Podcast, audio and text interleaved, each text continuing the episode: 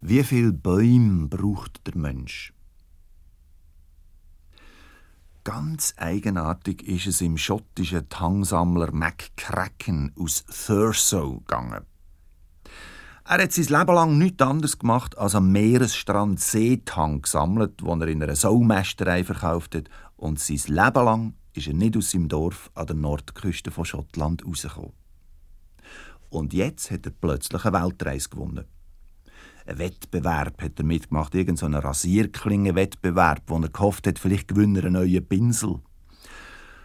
Aber der erste Preis war eine Weltreise und der Mac Cracken hat sie gewonnen.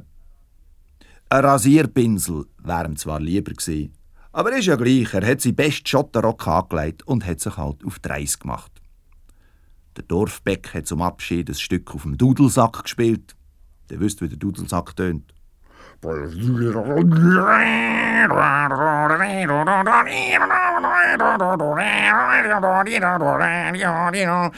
Mac Cracken hat allen seinen Bekannten die Hände gedrückt, hat ein bisschen gelacht und ist dann ins Postschiff gestiegen, das ihn abgeholt hat. Zuerst hat er sich ziemlich gelangweilt, weil er nichts gesehen hat als das Meer. Und das hat er ja schon gekannt.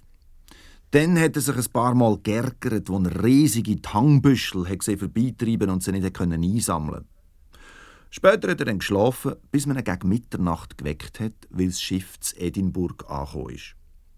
Von dort hat man ihn zum Flughafen gebracht und dort ist er ins Nachtflugzeug auf Zürich.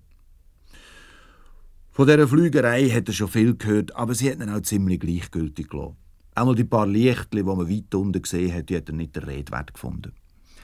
Er war auf alle Fälle froh, als er am Morgen früh noch halb in der Nacht in Zürich gelandet ist und man ihn ins Hotel gebracht hat. Dort hat er ausgiebig zmörgelt und hat sich zum ersten Mal gefreut, weil er noch nie so gut gegessen hat. Stell dir vor, Speck und Spiegeleier schon am Morgen. Der Kellner hat auf Englisch gesagt, das sei eben Englisch, fettes Englisch. Aber der Mac Cracken war ja skottisch, von Schottland. Dann ist er in sein Zimmer gegangen, ist auf dem Bettrand gesessen und hat ein bisschen auf und ab gefedert. Nachher ist er aufgestanden und ist ans Fenster gegangen. Und da ist es passiert. Zum ersten Mal in seinem Leben hat der Mac Cracken einen Baum gesehen. Sofort hat er gewusst, dass das schlanke Gewächs mit dem schwarz-weiß gemusterten Stamm hätte ein Baum sein müssen. Blätter haben geschimmert und sind vom weichen Wind ganz leicht bewegt worden, für den Bewohner von der baumlosen Küstengegend ein paradiesischer Anblick. Den ganzen Vormittag lang hat der Mac Cracken auf die Birken im kleinen Hintergarten vom Hotel herabgestaunet. Am Nachmittag ist er geschlafen und am Abend hat er seinen Entschluss gefasst. Zwei Stunden nach Weihnachten ist er in den Garten gegangen und hat den Baum ausgegraben. Er hat ihn auf die Schulter genommen und ist dann mit langen Schritten davongegangen auf Schottland. Es war zwar nicht so einfach, sich immer zurechtzufinden, und der Mac Cracken hat allerhand Erfahrungen gemacht. Schon gleich ist ihm so ein verwunderter Gesichtszug der Leute aufgefallen, die ihm begegnet sind. Offenbar eine Besonderheit der Ausländer. Diese Verwunderung konnte sogar in Unfreundlichkeit umschlagen. Zum Beispiel, wenn er zur Mittagszeit in ein Tram gestiegen ist, mit seinem Baum. Zweimal im Tag hat der Mac Cracken den Wurzelstock in einen Brunnen dünkelt oder hat ihn in einen Fluss gehabt. Und so ist der Baum immer schön frisch geblieben. Er ist sogar noch weiter gewachsen. Zur Nacht hat er sich an seinen Stamm gekuschelt und hat sich mit ein paar Zweigen zugedeckt. Die Richtung war leicht zu finden, er hat einfach immer nach Schottland gefragt. Etwas hat ihn seltsam gedunkt auf seiner Reise. Bäume. Er hat nie gedacht, dass es so viel davon gibt. Und er war eigentlich der Meinung, seine seien besonders selten oder sogar einmalig. Schon auf dem Weg nach Schlieren hat es ihn befremdet, als er andere Bäume gesehen hat. Die Jurawälder haben ihn fast ein bisschen hässig gemacht und im Birkenhain vom Moorschwamp im Elsass war er zum ersten Mal richtig enttäuscht gewesen. Aber dann hat er an die öden Grassteppen von Thurso gedacht und hat den Baum mit neuer Kraft nach Norden buckelt. Der Ärmelkanal hat er im Boot von einem französischen Tangsammler überquert. Aber weil er in England nicht landen durfte, hat er die letzten drei Kilometer müssen schwimmen. Mit einem Baum zwischen den Zähnen. Von da weg hat es ihn immer mehr angeheimelt und er hat sich richtig gefreut aufs Heimkommen. Eigentlich hat er schon lange nicht mehr daran geglaubt, dass er etwas Seltenes heimbringe, aber darauf ist er auch nicht mehr angekommen. Elf Kilometer südlich von Thurso hat der Mac Cracken den letzten Baum auf seinem Weg gesehen. Eine Birke. Und er ist seelenruhig an ihr vorbeimarschiert.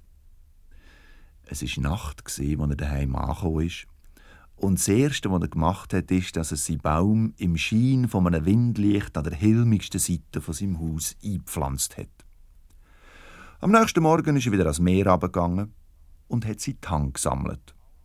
Allen, die ihn über seine Weltreise ausgefragt haben, hat er nur gesagt, «It was very fine» und kein Wort mehr. Auf Deutsch heisst das, es sei sehr schön gewesen. Tja, so ist es gegangen.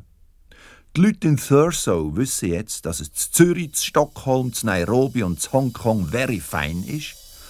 Und an der Hinterwand von Mac Cracken, seinem Häusli, wächst eine Birke gesund und windgeschützt in die Höhe, die nördlichste Birke von ganz Schottland.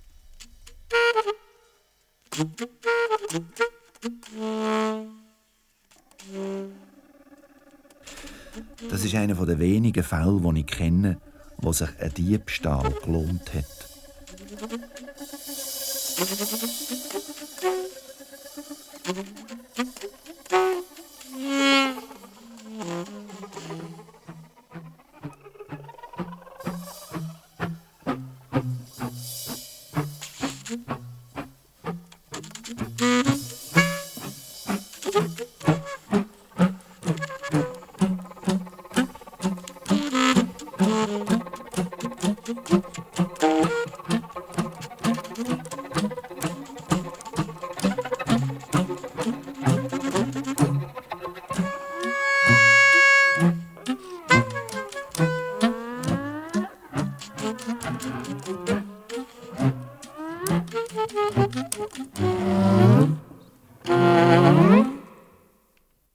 Und jetzt eine Liebesgeschichte. Sie heisst «Die Himmelsmacht». Ein Hochdruckgebiet hat sich mal in ein Tiefdruckgebiet verliebt. Äh, ihr wisst, was ein Hochdruckgebiet und ein Tiefdruckgebiet ist. Hm? Die kommen vor allem in den Wetterbericht vor. Wenn es heisst, auf dem Satellitenbild sehen Sie, wie sich die Wolkenfelder von den Azoren gegen die Alpen verschieben, dann ist das ein Tiefdruckgebiet und dort regnet es, Schauer und Gewitter. Und dort, wo es blau ist, scheint die Sonne, dort ist das Hochdruckgebiet. Und das Hochdruckgebiet hat eben Eugen geheissen und ist über den Azoren gelegen. Und das Tiefdruckgebiet hat Johanna geheissen und ist über dem Golf von Biscaya geschwebt. Das Hochdruckgebiet Eugen hat von weitem die wunderbar weichen Wolkenformen vom Tiefdruckgebiet Johanna gesehen und hat ihm durch einen Möwe die Nachricht überbringen lassen, er oder es sei verliebt in sie oder eins und möchte sie oder eins heiraten. Das Tiefdruckgebiet hat die Möwe mit der Antwort zurückgeschickt, das ging nicht.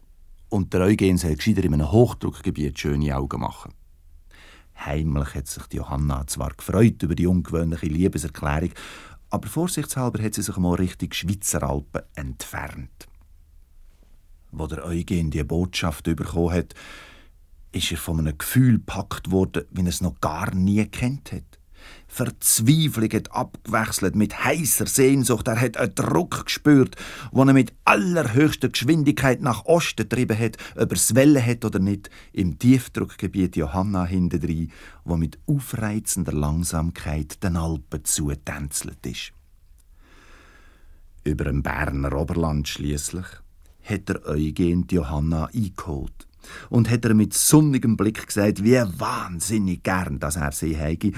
Und da hat Johanna geschudert, sie ist von Schauern geschüttelt worden. Und dann hat sie gesagt, also gut, bleiben wir zusammen. Ich kann euch sagen, der Tag, wo das Hochdruckgebiet Eugen das Tiefdruckgebiet Johanna umarmt hat, den wird man im Berner Oberland nicht so schnell vergessen.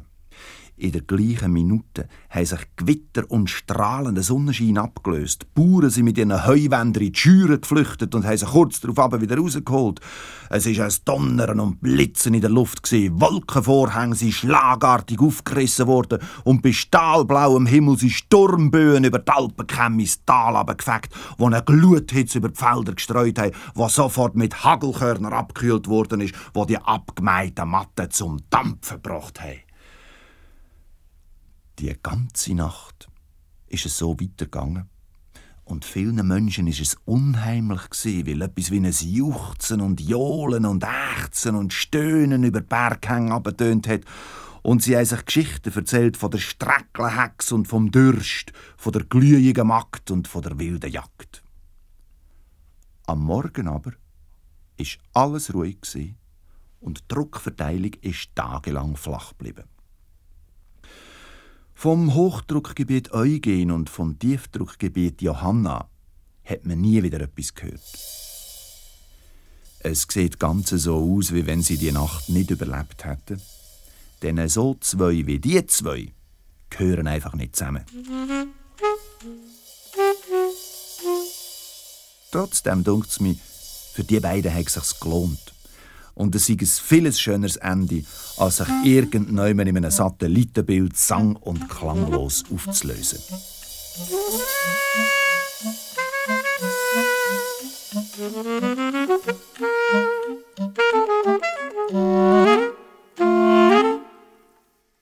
Vom Stein, der sich kratzen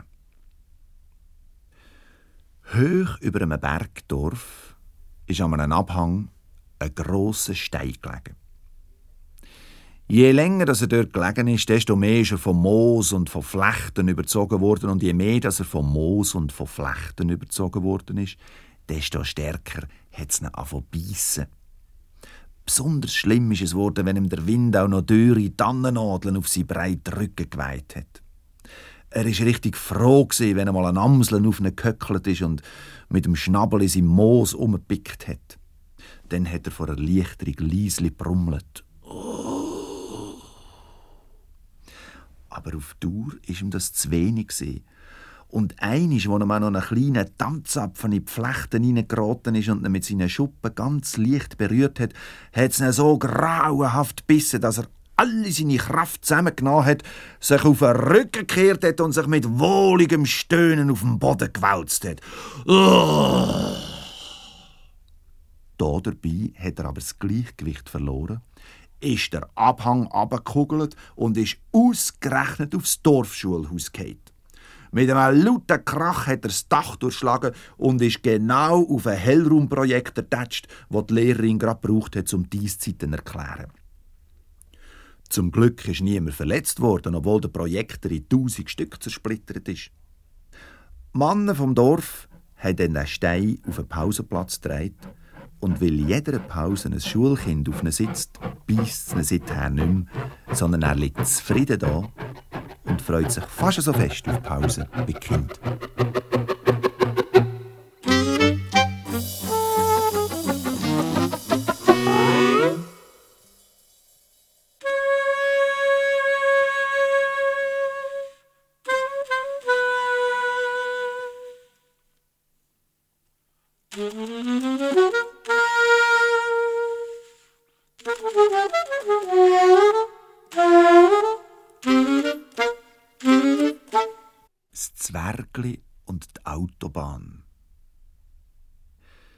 Ein Zwergli hat friedlich an einem Waldrand unter einer grossen Tannenwurzel gelebt, hat Haselnüsse, Beeren und Eicheln gesammelt, hat sich feine Kräutersüppli gekocht und hat manchmal über Nacht den Bauern beim Kriesengünnen geholfen.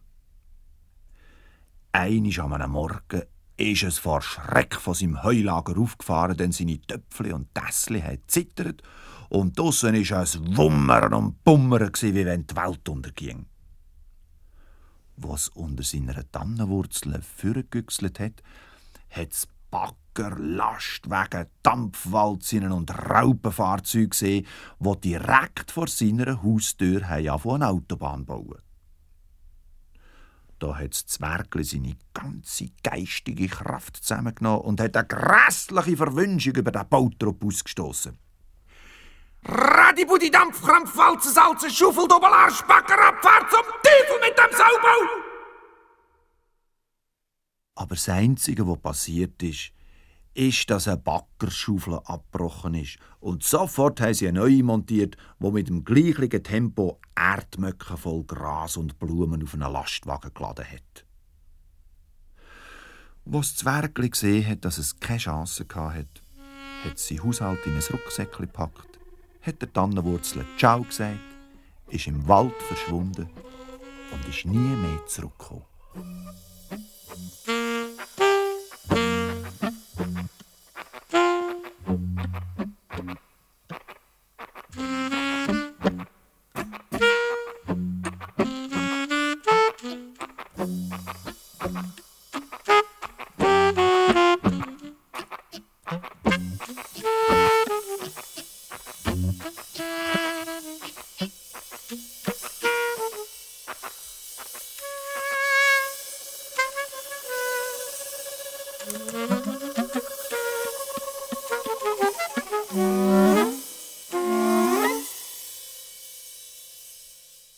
Die zwölfte Pille. Seit Wochen war die Prinzessin krank. Sie war mit hohem Fieber im Bett gelegen und weder Aspirin noch Essigsöckchen haben etwas genützt. Die Ärzte haben sich in den Haaren gekratzt, der König und die Königin sind seufzend durchs Schloss gegangen. Da ist eine gute Fee gekommen und hat der Prinzessin ein Schächtel mit zwölf Pillen gebracht. «Wenn du jeden Tag eine davon nimmst, bist du in elf Tagen wieder gesund», hat die Fee gesagt. «Du musst dich aber hüten, die zwölfte Pille zu schlucken. Das würde dir Unglück bringen.» Die Prinzessin hat jeden Tag eine Pille genommen und jeden Tag ist das Fieber ein bisschen zurückgegangen. Nach zehn Tagen hatte sie nur noch siebenunddreissig Komma eins gehabt und nach der elften Pille war die Prinzessin wieder gesund gewesen. Als sie am nächsten Tag ein Schächtchen weghauen wollte, hat die letzte Pille so fröhlich drin herumgeklappert, dass die Prinzessin plötzlich eine unerklärliche Lust gespürt hat, die auch noch zu nehmen. «Ah was», hat sie gedacht, «die Fee ist ja schon lange nicht mehr da» und hoppla, hat sie die zwölfte Pille runtergeschluckt. Da hat sich der Himmel über dem Schloss verdunkelt. Im ganzen Königreich sind die Kirchenglocken von den Türmen gestürzt, die Schafe sind tot umgekehrt und die U-Bahnen sind aus den Gleisen gesprungen. Dann ist das ganze Land in einen tiefen Schlaf gesunken, der elf Jahre gedauert hat. Im zwölften Jahr ist ein Prinz aus dem Nachbarland gekommen, der die Verkehrsprobleme des Königreichs studieren wollte. Er hat sich mit dem Schwert den Zugang durch die Dornen der U-Bahn-Station geschlagen, hat einen umgestürzten Wagen geküsst und sofort sind die Züge wieder in die Schiene gesprungen, die Schafe sind aufgestanden und haben weitergeweidet, die Glocken sind wieder in die Kirchtürme zurückgeflogen und haben von Leuten. Und die Prinzessin hat sich ganz erstaunt die Augen gerieben und hat gefragt, «Ist es schon morgen?» Leider war der Prinz schon verheiratet und es ist nicht zur erwarteten Hochzeit gekommen. Die Prinzessin aber hat ein Studium als Apothekerin gemacht und hat später die Schlossapotheke übernommen. Sie war begeistert von ihrem Beruf und die Kundschaft und die Krankenkasse haben sie sehr geschätzt. Das Einzige, was ihr ein bisschen Mühe gemacht hat, war das Wegnehmen der letzten Pille aus den Zwölferpackungen. Aber das hat sie immer selber gemacht. Unter allen Umständen.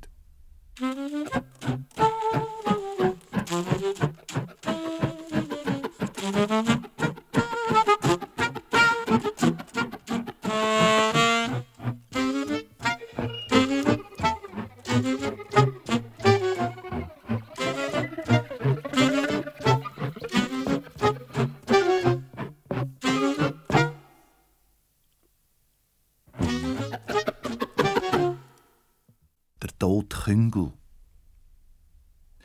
Wollt ihr mal eine wahre Geschichte hören? Statt immer das erfundene Zeug von Prinzen und Prinzessinnen und Zwergen und Riesen und Tieren, die reden können.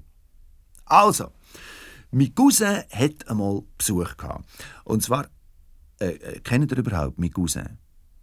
Er hat ein Bäuchli, also fast ein Ränzli, könnte man eigentlich sagen. Er ist eher klein, hat so schwarze Kruseli und eine Schnauze, wohnt ein bisschen ausserhalb der Stadt in einer Einfamilienhaussiedlung am Waldrand. Der kennt ihn nicht. Huber heisst er, und seine Frau ist ein bisschen grösser als er, mit rötlichen Haaren, die sie immer so aufgebunden hat, um eine Bürzi. Den kennen sie nicht. Schade, die sind sehr nett, also fröhliche Menschen, beide, die lachen viel. Also die Kürzlichkeit. Er fährt so einen dunkelblauen Kleintransporter, den er in ein Wohnmobil umgebaut hat. Den kennen ihn trotzdem nicht. Ist ja gleich. Die hatten also kürzlich Besuch von einem jüngeren Ehepaar, mit dem sie sich befreundet. Und die haben einen Hund mitgebracht. Auch einen jüngeren. Und der hat dauernd rauswählen. Ihr wisst ja, wie junge Hunde sind mit diesen tapsigen Pfoten, oder? Und kaum sind sie draussen, wollen sie wieder rein, und wenn sie drin sind, wollen sie wieder raus. Und die haben also dauernd raus und rein und raus und rein gelassen während dem Besuch. Und erst, wo die Besitzerin gesagt hat, es war ein Irish-Setter, also so ein langes Elend mit Haar wie Putzfäden, wo die Besitzerin gesagt hat, jetzt bleibst du aber mal draussen, verstanden? Hat der Hund tatsächlich verstanden und ist ganz lang draussen geblieben. Und als er wieder kam, war er total verdreckt, vor allem an den Pfoten, und hatte einen toten Küngel in der Schnauze. Mein Cousin und seine Frau sind verschrocken, denn sie haben gesehen, dass das ein Küngel von ihrem Nachbarn müssen sein. Der hat belgische Riesen gezüchtet. Weißt du, das ist die Sorte mit den besonders grossen Ohren, die sie immer so traurig lampen. Meinem Cousin und seiner Frau mit dem aufgesteckten rötlichen Bürzi, denen war das so peinlich gewesen, dass sie etwas Dummes gemacht haben. Statt dass sie zum Nachbarn gegangen wären und ihm es erzählt hätten, haben sie den toten Küngel schön sauber gewaschen, haben ihm noch die Haare geföhnt, sind dann zum Küngelstall übergeschlichen und haben das Tier in ein leeres Käfig gelegt. Und als die Frau von meinem Cousin am nächsten Tag den Nachbarn gesehen hat, hat er gesagt, ihm sei etwas Seltsames passiert. Vor zwei Tagen hat er einen Küngel, der ihm gestorben sei, im Wald draussen vergraben. Und heute Morgen liegt es der gleiche Küngel tot, aber völlig sauber in seinem Stall.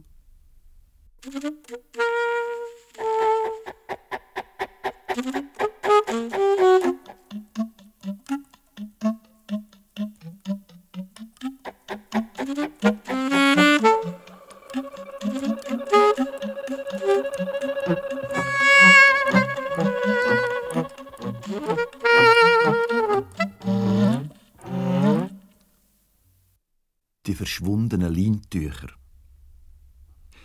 «Mami», hat das Mädchen seine Mutter gefragt, «wo ist eigentlich mein rotes Leintuch?» «Ja, sicher nicht gefressen», hat die Mutter nur gesagt und hat ihm ein blaues gegeben. «Mami», hat das Mädchen nach der nächsten Wäsche gefragt, «wo ist eigentlich mein blaues Leintuch?» «Ich habe sicher nicht gefressen», hat die Mutter gesagt und hat ihm ein grünes gegeben. «Mami», hat das Mädchen nach der nächsten Wäsche gefragt, «wo ist eigentlich mein grünes Leintuch?» Die Antwort von der Mutter war wieder die gleiche. «Ich habe sicher nicht gefressen», hat sie gesagt und hat ihm ein braunes gegeben. Das ist dem Mädchen komisch vorgekommen. Und als die Mutter zum nächsten Mal Wäsche hatte, ist sie in den Keller geschlichen, um sie zu beobachten. Und was hätte sie da müssen sehen? Als die Mutter die Kochwäsche zur Wäschmaschine ausgezogen hat, hat sie alles aufgehängt, Frottiertücher, Tischtücher, Wäschlümpen, Bettüberzüge. Aber als sie das braune Leintuch in der Hand hatte, haben ihre Augen eigenartig von glänzen. Ihre Hände haben von zittern. Sie hat den Zipfel davon ins Maul genommen, hat ihn gecatcht und auf einmal hat sie sich gierig über das ganze Leintuch hergemacht und hat sie in kürzester Zeit abgewürgt. Nachher hat sie sich mit einem wohligen Stöhnen auf den Wäschkorb sinken. Ganz leise ist das Mädchen wieder raufgegangen und hat seine Mutter nie mehr nach den Leintüchern gefragt. Aber sein Vertrauen in die Erwachsenen war von dann an weg.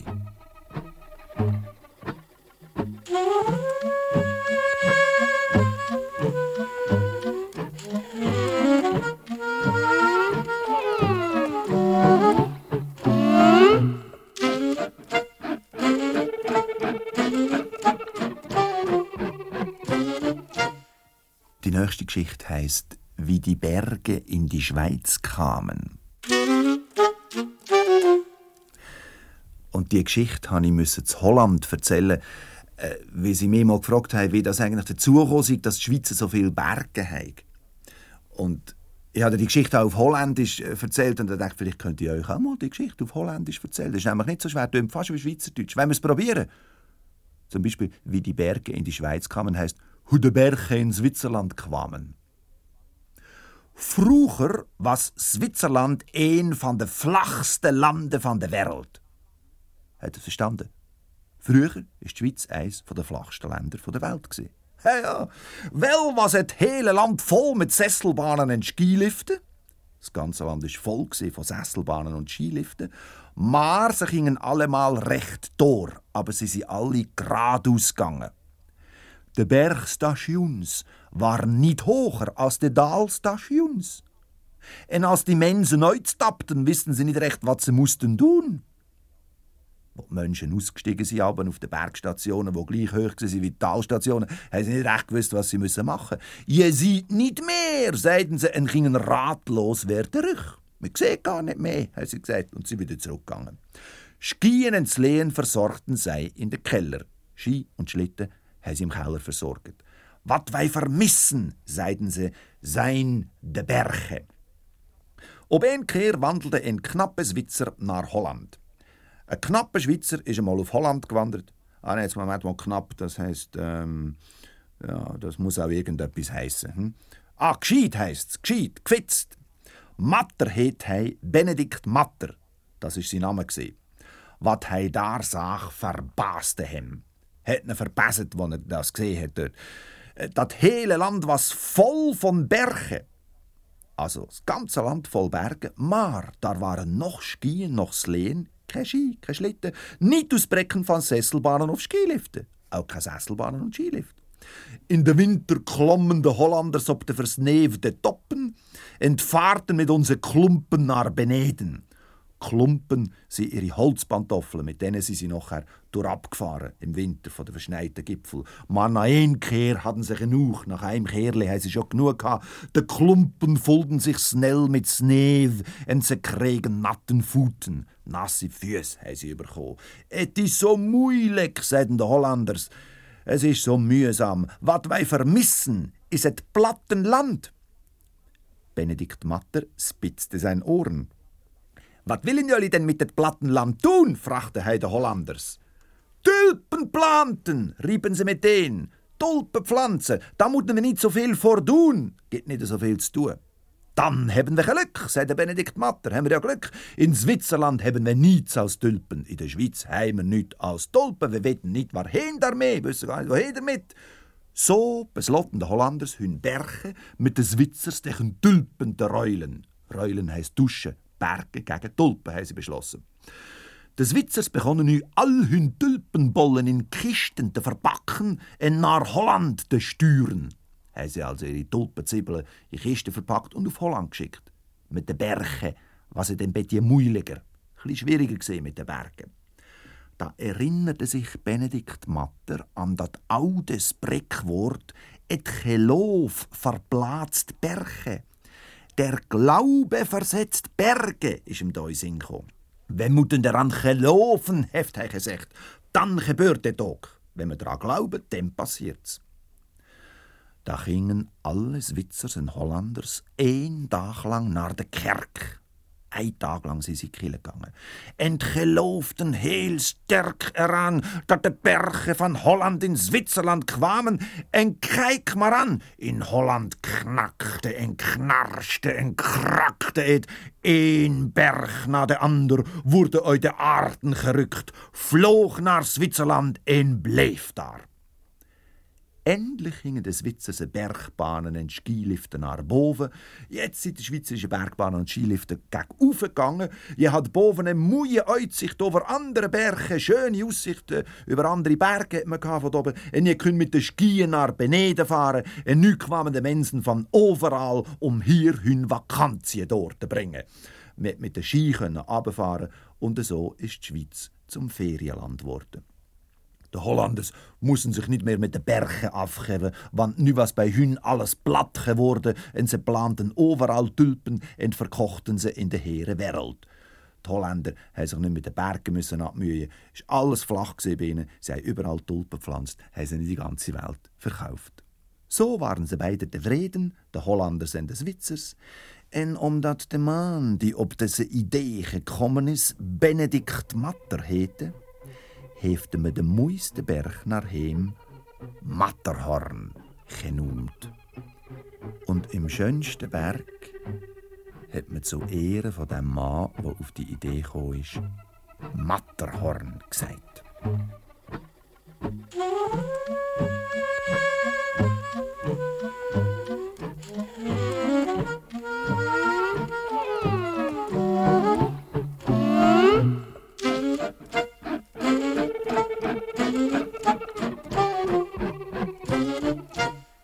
Riesen im Parkhaus. Drei Riesen sind einmal in ein Parkhaus gegangen. Ich gehe ins Parterre, hat der Erste gesagt. Ich in den ersten Stock, hat der Zweite gesagt. Ich in den Zweiten, hat der Dritte gesagt. Dann hat jeder eine schwere Eisenstange genommen, ist in seinen Stock gegangen und hat alle Autos zusammengeschlagen, die dort abgestellt waren. Nachher haben sie sich am Ausgang getroffen, sind zusammen fortgegangen und sind nie wieder zurückgekommen.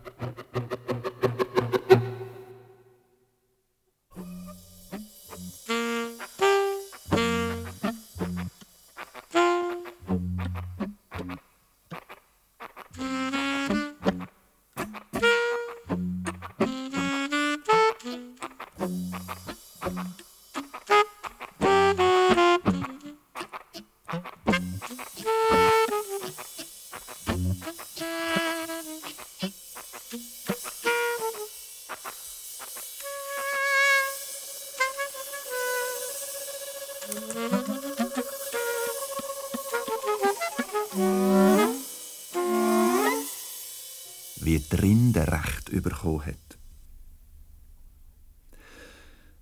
An einem alten wilden Kriesebaum ist schon lange ein Stückchen Baumrinden abgehangen und hat hin und her gebambelt, wenn der Wind gegangen ist. «So», hat der Stamm gesagt, wo die Rinde nur noch an einem ganz dünnen Fädeli gehangen ist. «Morgen gehst du runter.» «Ich bleibe länger oben als du», hat die Rinde gesagt. «Haha», hat der Stamm gelacht. «Das glaubst du ja selber nicht.» «Was wollen wir wetten?», hat die Rinde gefragt. «Ein Bier», hat der Stamm gesagt. «Abgemacht», hat die Rinde gesagt. Am anderen Tag sind die Holzfäller gekommen und haben den alten Wildkriesebaum umgesagt. Als er am Boden gestürzt ist, hat er die Äste von einer Birke gestreift und das Stückchen Rinde ist dran bleiben hängen. «Und?» hat die Rinde von oben gerufen. «Wer hat jetzt recht gehabt?»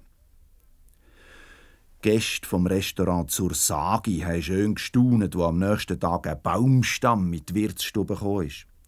Er hat zwei Bier verlangt, hat sie gezahlt und ist damit davongegangen. «Das habe ich noch nie gesehen», hat der Mann, der einen Kaffee getrunken hat, zum Wirt gesagt. «Ich auch nicht», hat er gesagt. «Sonst trinken sie ihr Bier immer da. Am Stammtisch.»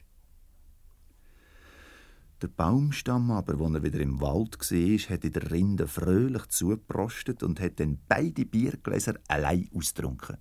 Denn die Rinde konnte zappeln, so viel sie wollte, sie ist in ihrer Birke oben geblieben hängen. So hat sie nie erfahren, wie ein Bier schmeckt. Aber recht hat sie gehabt. Das muss man erlauben.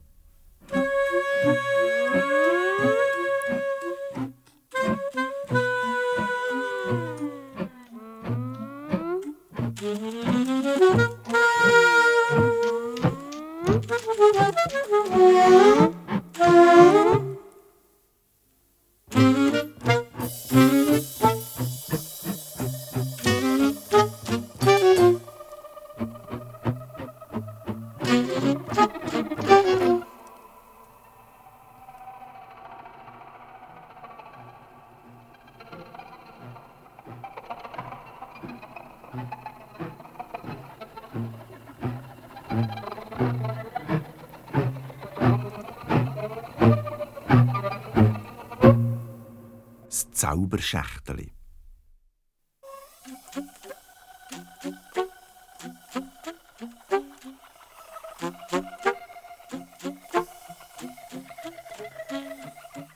Es ist einmal, vor langer Zeit, ein junger Mann auf die Jagd gegangen. Denn seine Mutter und seine beiden Schwestern hatten nichts mehr zu essen gehabt, und er auch nicht. Als er mit seinem Pfeilbogen stundenlang durch die Wälder gelaufen ist, ohne dass er ein Tier angetroffen hat, ist er zu einem grossen Moor gekommen. In der Mitte dieses Moor hat er einen Mensch gesehen, der auf und ab gekumpelt ist, auf irgendetwas eingeschlagen hat dazu, und er hat seltsame Schreie gehört. Vorsichtig ist er näher gegangen und hat gesehen, dass der Mensch mit einem Knüppel eine Moorkatze erschlagen wollte. «Hilf mir!» hat der Mensch dem Jäger zugerufen. «Das gemeine Viech da hat mich gebissen!» «Nein, hilf mir!» hat die Moorkatze gerufen.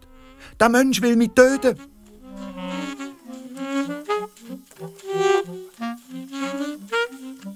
Das war eine schwierige Lage für den jungen Mann, denn schliesslich hat er die beiden nicht gekannt.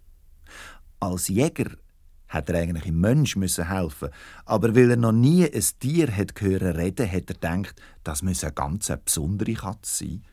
Und er hat sich entschieden, ihr zu helfen. «Hau ab!»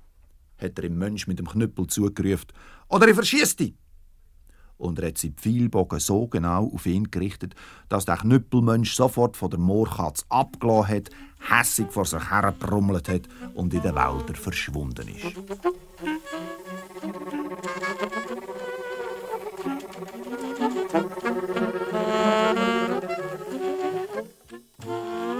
Die Moorkatze hat sich artig und ordentlich beim jungen Jäger bedankt und hat ihm gesagt, er soll doch mit in ihre Höhle kommen. Dort hat sie ihm zuerst eine wunderbare Moorkräutersuppe gekocht, damit er seinen Hunger stillen konnte. Und weil es unterdessen Abend geworden ist, hat sie ihn auch eingeladen, in ihrer Höhle zu übernachten. Am anderen Morgen hat sie ihm zum Abschied ein kleines Schächteli mit einem goldigen Knopf geschenkt und hat ihm gesagt, wenn er das Schächteli aufmache, werde ihm ein Wunsch erfüllt. Der junge Jäger hat der Moorkatze gedankt und hat sich auf den Heimweg gemacht. Nachdem er eine Weile durch den Wald gegangen ist, ohne irgendein Tier anzutreffen, hat er das Zauberschächteli aus dem Sack genommen und hat den Deckel mit dem goldigen Knopf aufgemacht. Sofort hat ein dünnes Stimmchen gefragt. «Was willst du?» äh, «Schick mir doch bitte einen Hirsch», hat der Jungjäger gesagt. «Oh!» hat das dünne Stimmchen gehaucht. «Das ist schwer für mich. Da musst du eine grössere Schachtel fragen.» «Aha!» hat der junge Jäger gesagt, er war ein bisschen erstaunt und hat das Schächtchen wieder eingesteckt.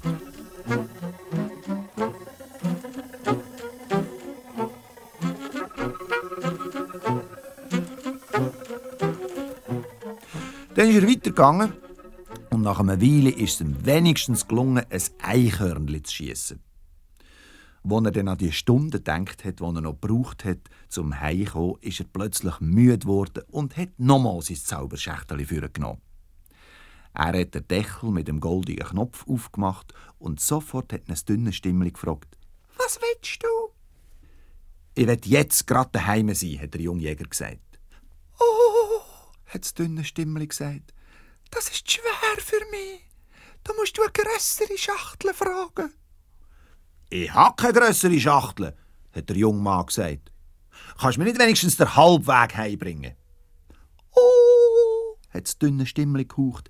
«Es tut mir leid, aber du bist schwer für mich. Ich kann dich keinen Schritt weit tragen.» Der junge Mann hat gesüffzt und hat den Deckel mit dem goldenen Knopf wieder zugemacht und hat halt den ganzen Heimweg zu Fuß zurückgelegt.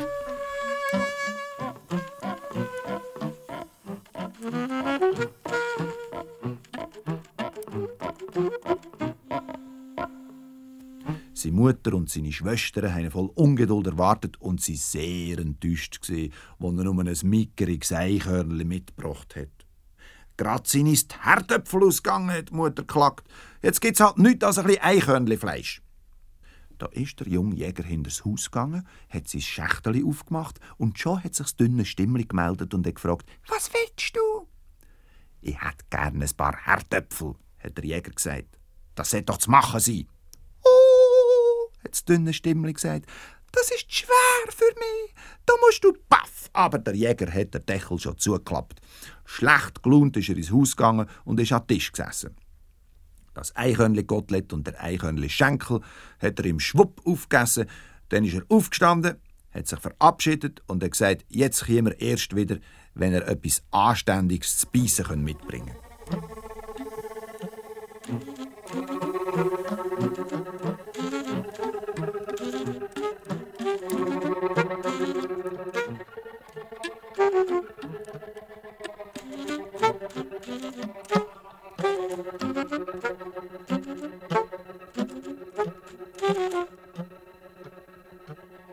Wieder ist er Stunden und Stunden gegangen, bis er gegen oben aus einer grossen Waldlichtung ein Durcheinander von Stimmen und Waldhornklängen gehört hat.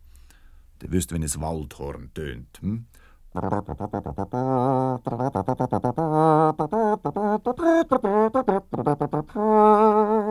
Gleichzeitig sind Düfte von bratenem Fleisch in seine Nase gestiegen. Als er näher gegangen ist, hat er gesehen, dass sich eine königliche Jagdgesellschaft um ein grosses Feuer gelagert hat, wo ein Hirsch draufgebraten worden ist. Gerade hat der Koch das erste Stück abgeschnitten und hat es im König auf einen silbrigen Teller gelegt. Der König hat davon probiert und hat den Koch gefragt, «Wo ist Salz?»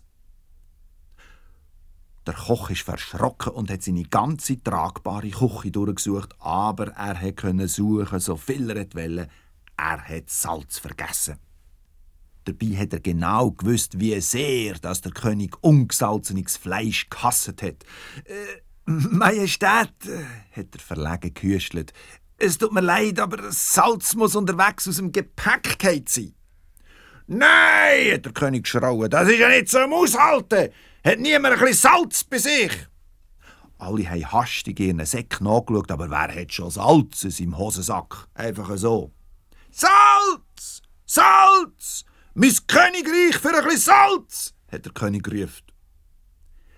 Da hat der Jäger, der am Rand der Lichtung gestanden ist, sein Schächteli vorgenommen, hat den Deckel mit dem goldigen Knopf aufgemacht und sofort hat das dünne Stimmli gefragt, «Was willst du?»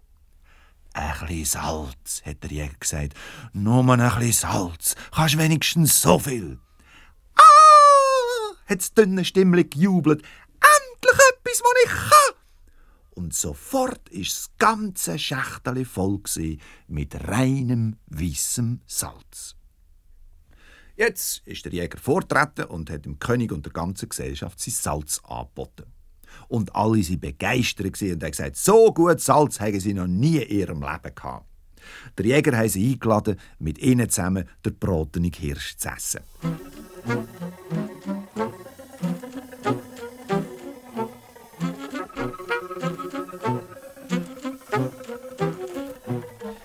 Als sie fertig gespissen hatten, hat der junge Jäger gefragt, wie er das jetzt sei mit dem Königreich.